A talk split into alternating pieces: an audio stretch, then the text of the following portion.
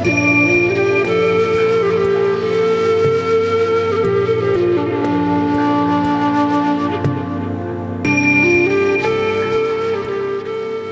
back to the Anxiety Slayer podcast. I'm Shann Vanderleek here with my wonderful friend and partner, Ananga Sivyer. And today we're responding to a question from our private Facebook group about worrying and anticipating negative responses from people in our lives. And this is huge. I've been there. I know you've been there, Ananga. Yeah. It's a really painful and sticky concern, isn't it? It's really preoccupying. No one likes to feel judged or misunderstood or receive negative responses. And I think what we know from Ayurveda and different mind and body types and anxiety, we know that most people living with anxiety are very sensitive people in a good way. They're sensitive souls and they're deeply affected by conflict and criticism and usually have a strong need for harmony in their lives. I know I do. That's a top priority for me is harmony and communication and, and relationships. We find comfort in understanding and being understood. So this is a real core concern, a core anxiety. And today we're going to talk about what helps. Starting with the stronger we feel inside, the better we can cope with what comes from the outside. This is where self care comes in. This is where positive self talk comes in.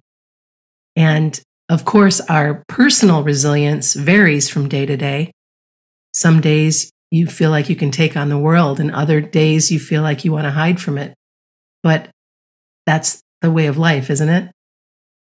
It is. and if we work to support ourselves, our boundaries, the buffer that we can create around our our energy, it will gradually expand and we will, you will feel a lot more weatherproof. Yeah, I think it's really important to start there. That anxiety is such an inside job. So sometimes we just don't feel good inside. We're struggling already inside. So then when more comes in, in, in the, uh, the form of criticism or unwelcome feedback or negative responses to what we're already going through, it can really hurt. It can really destabilize us and really cause us to suffer. So we have a duty of care to ourselves to do the work, to feel more calm, more grounded. And I think one way to begin with that is to get very clear about our own personal values so that they feel really solid. What's the quality of our integrity and our commitment to what matters in our life. What are the things that come what may hold true for us, the real foundation rocks of our eternal concept, and to get very clear about that and build on that. And that's where we start to get a sense of stability. And all of us are in a space of potentially being judged uh, at any given time, whether we're at work or at school. For some reason, I'm being led to talk about when you're in a work environment and you are doing your very best to complete a project or do the best you can uh, in caring for your client or whatever it is you may be doing. And then you might have a manager who comes down really hard on you for something that they may or may not understand.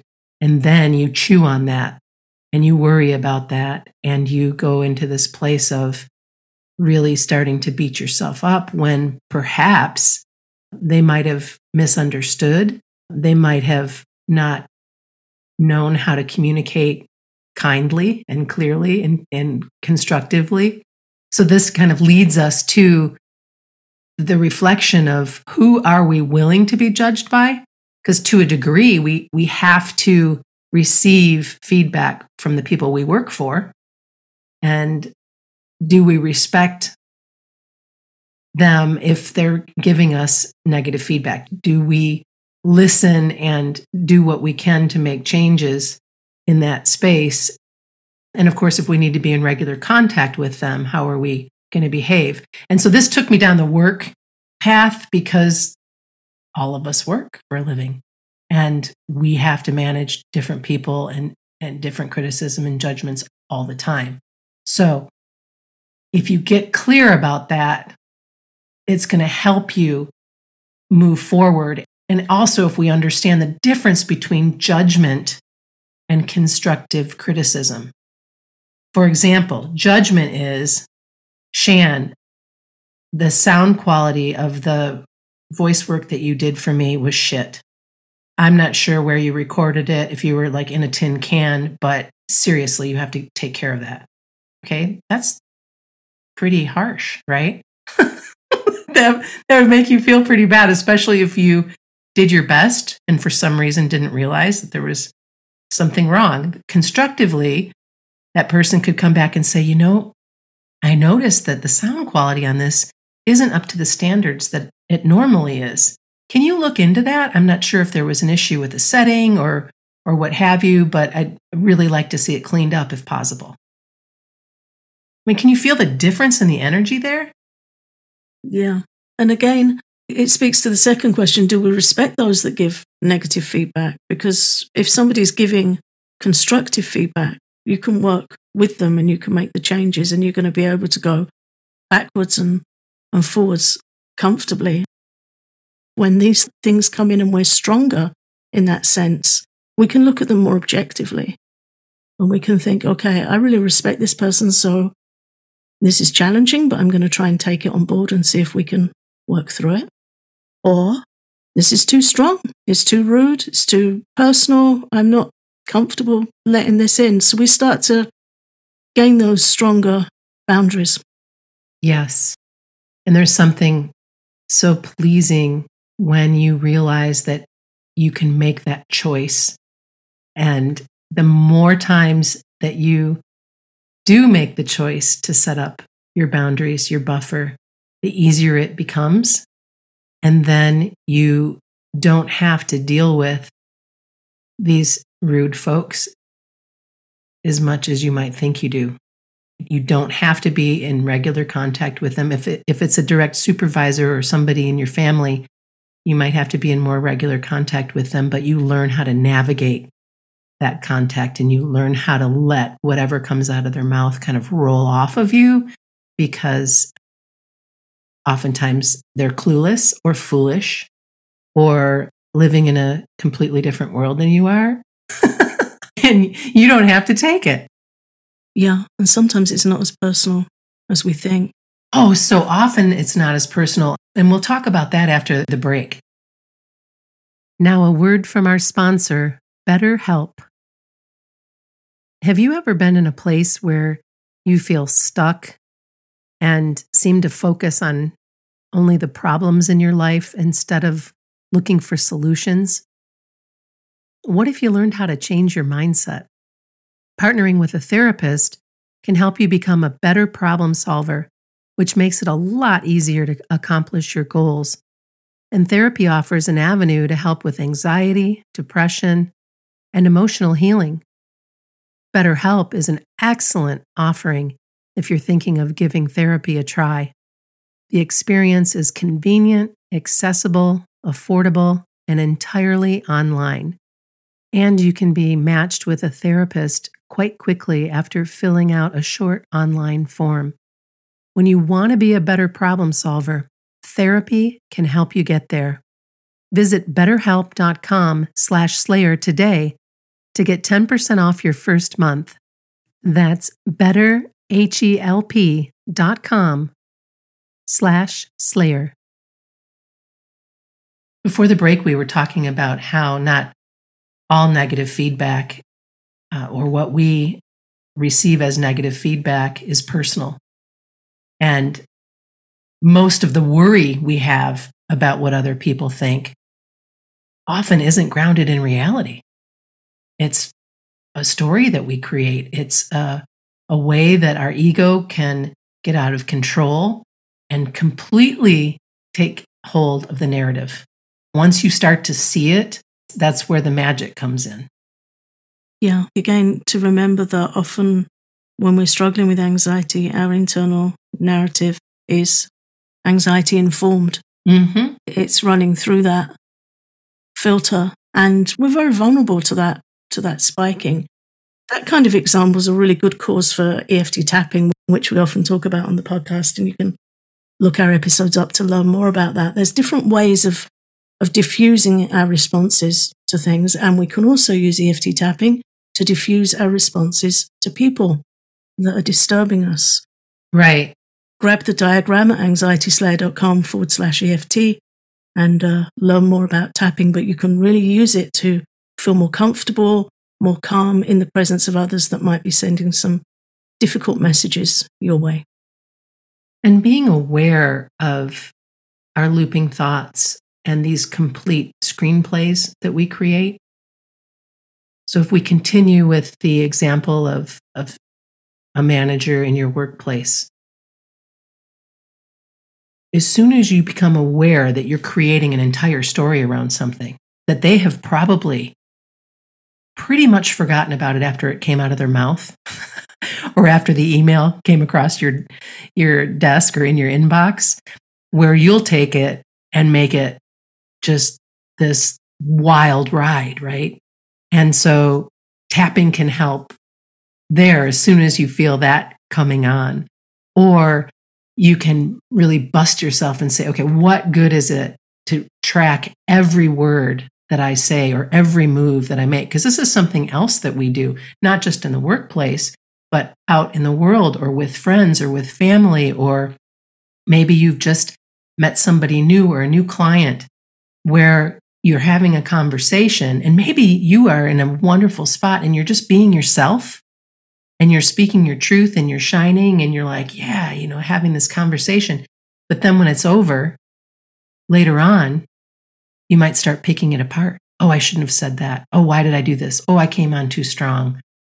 Oh my goodness, they're going to think I'm X, Y, and Z, fill in the blanks. Because that's all a part of this worrying about negative responses from people in our lives as well. All of the people that you touch. And I can speak to that personally because I have a really big mouth and a bubbly personality. And when I'm on and out in the world, what you see is what you get. And it feels really good until it doesn't. And not so much now as I have grown as a human being, but when we first started this podcast and, and earlier than that, I was worried about every single move I made, every word, but I, it didn't stop me from doing it. it just invited me to rip it apart and, and track it afterward almost looking for any uh, hole in the boat. Yeah. And there's a certain type of mind type that will do that. And again, that's where it's really helpful to get to know ourselves and know how we operate because this doesn't work the same for everyone. Um, so it's, it's just really good to have those insights and have a good sense of ourselves. Are we going to anticipate ahead of time. Somebody might say this, somebody might do that. Or are we going to pick it apart after time? It's different mind types that will do that, whether they're going to go future anticipatory anxiety or retrospective picking it apart anxiety.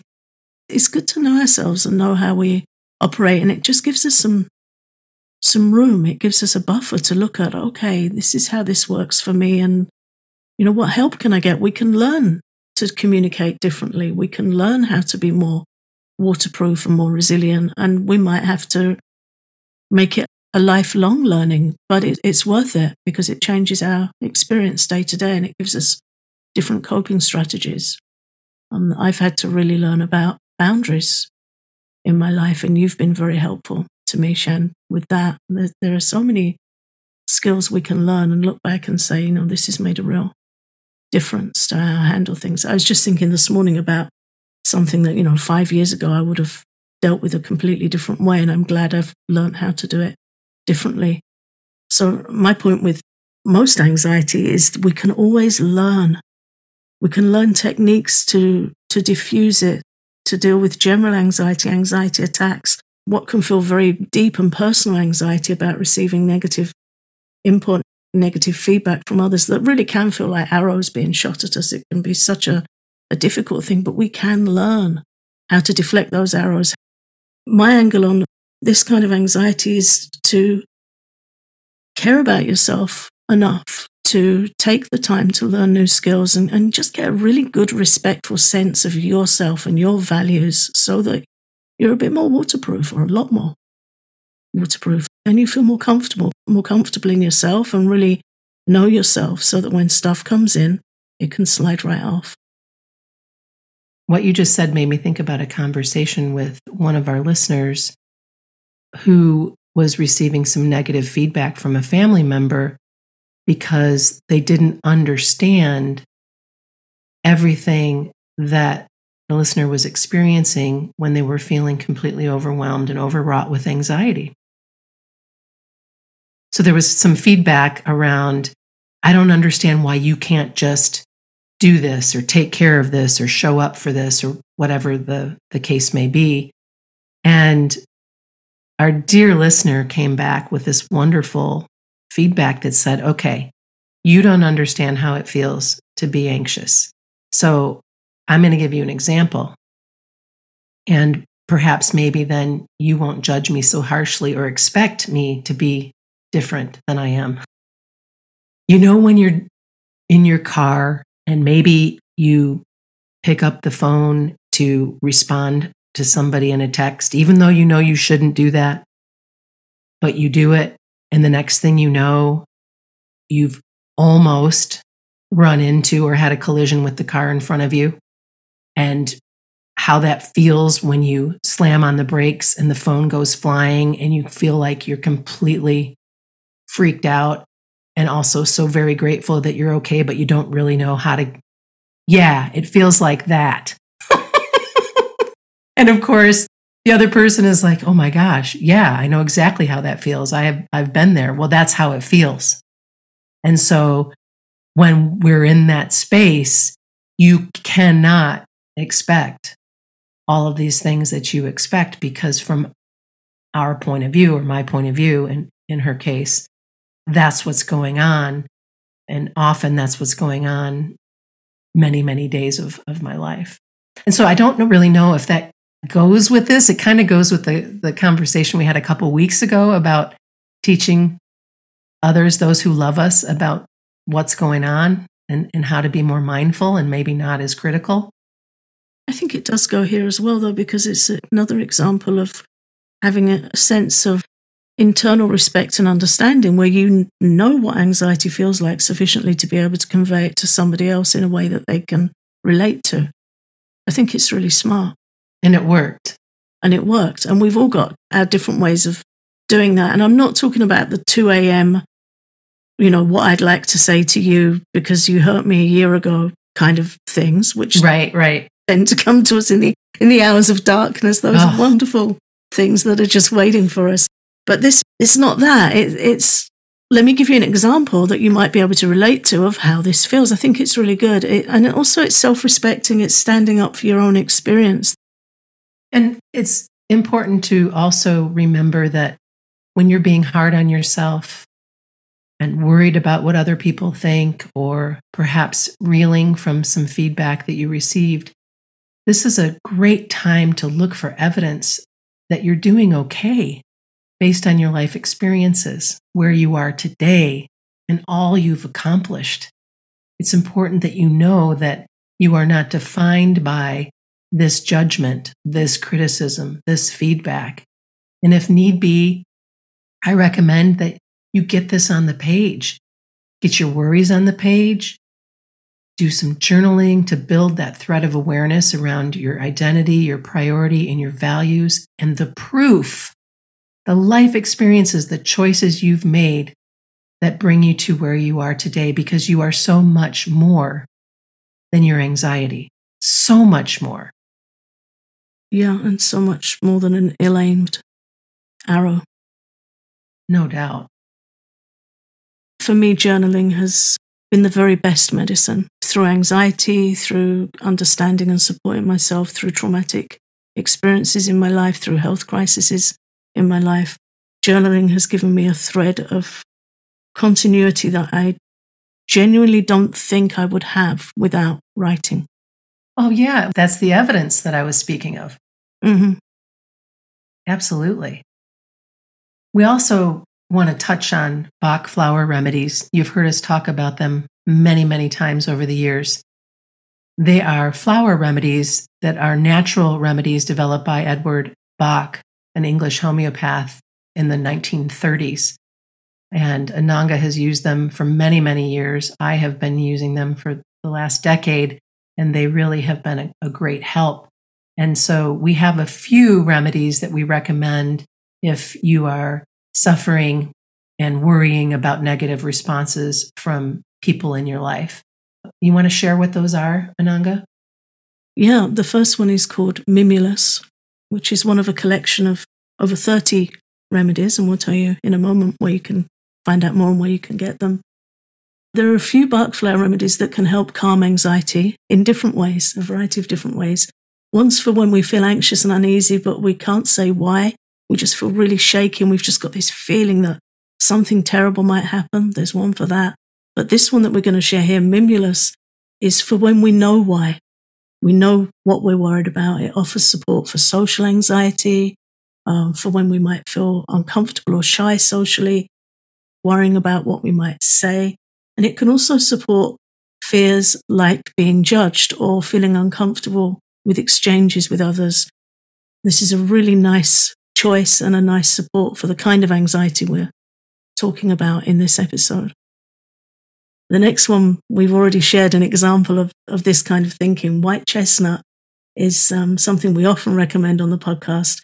It's the remedy to help calm looping unwanted thoughts, those broken record thoughts, the kind of anxiety that gets stuck in our head and just keeps repeating over and over conversations, things we've said that we're worried about, things others have said that we're worried about or have hurt us, things others might say that we're worried about hurting us. It's a great remedy for ruminating anxiety that might keep us up at night going over and over things that we're worried about. And the next one is a really beautiful remedy, larch. Larch is the remedy that helps build confidence. It helps support us in trusting our abilities, trusting our choices, and it helps us stop making negative comparisons between ourselves and others. It's a real confidence boost remedy. And you can find all of these remedies in most good health food stores, and they're also available online at Nelson's or Amazon. You can also Google Bach Flower Centre, which is the original centre in Oxfordshire that honours Dr. Bach's work, and you can learn more about the different remedies, how they're made, and different recommendations. Thank you so much for listening. Uh, we hope you've enjoyed this episode of Anxiety Slayer. And we do want to let you know quickly that following many of your requests, we are working on a new course for calming anxiety with Ayurveda.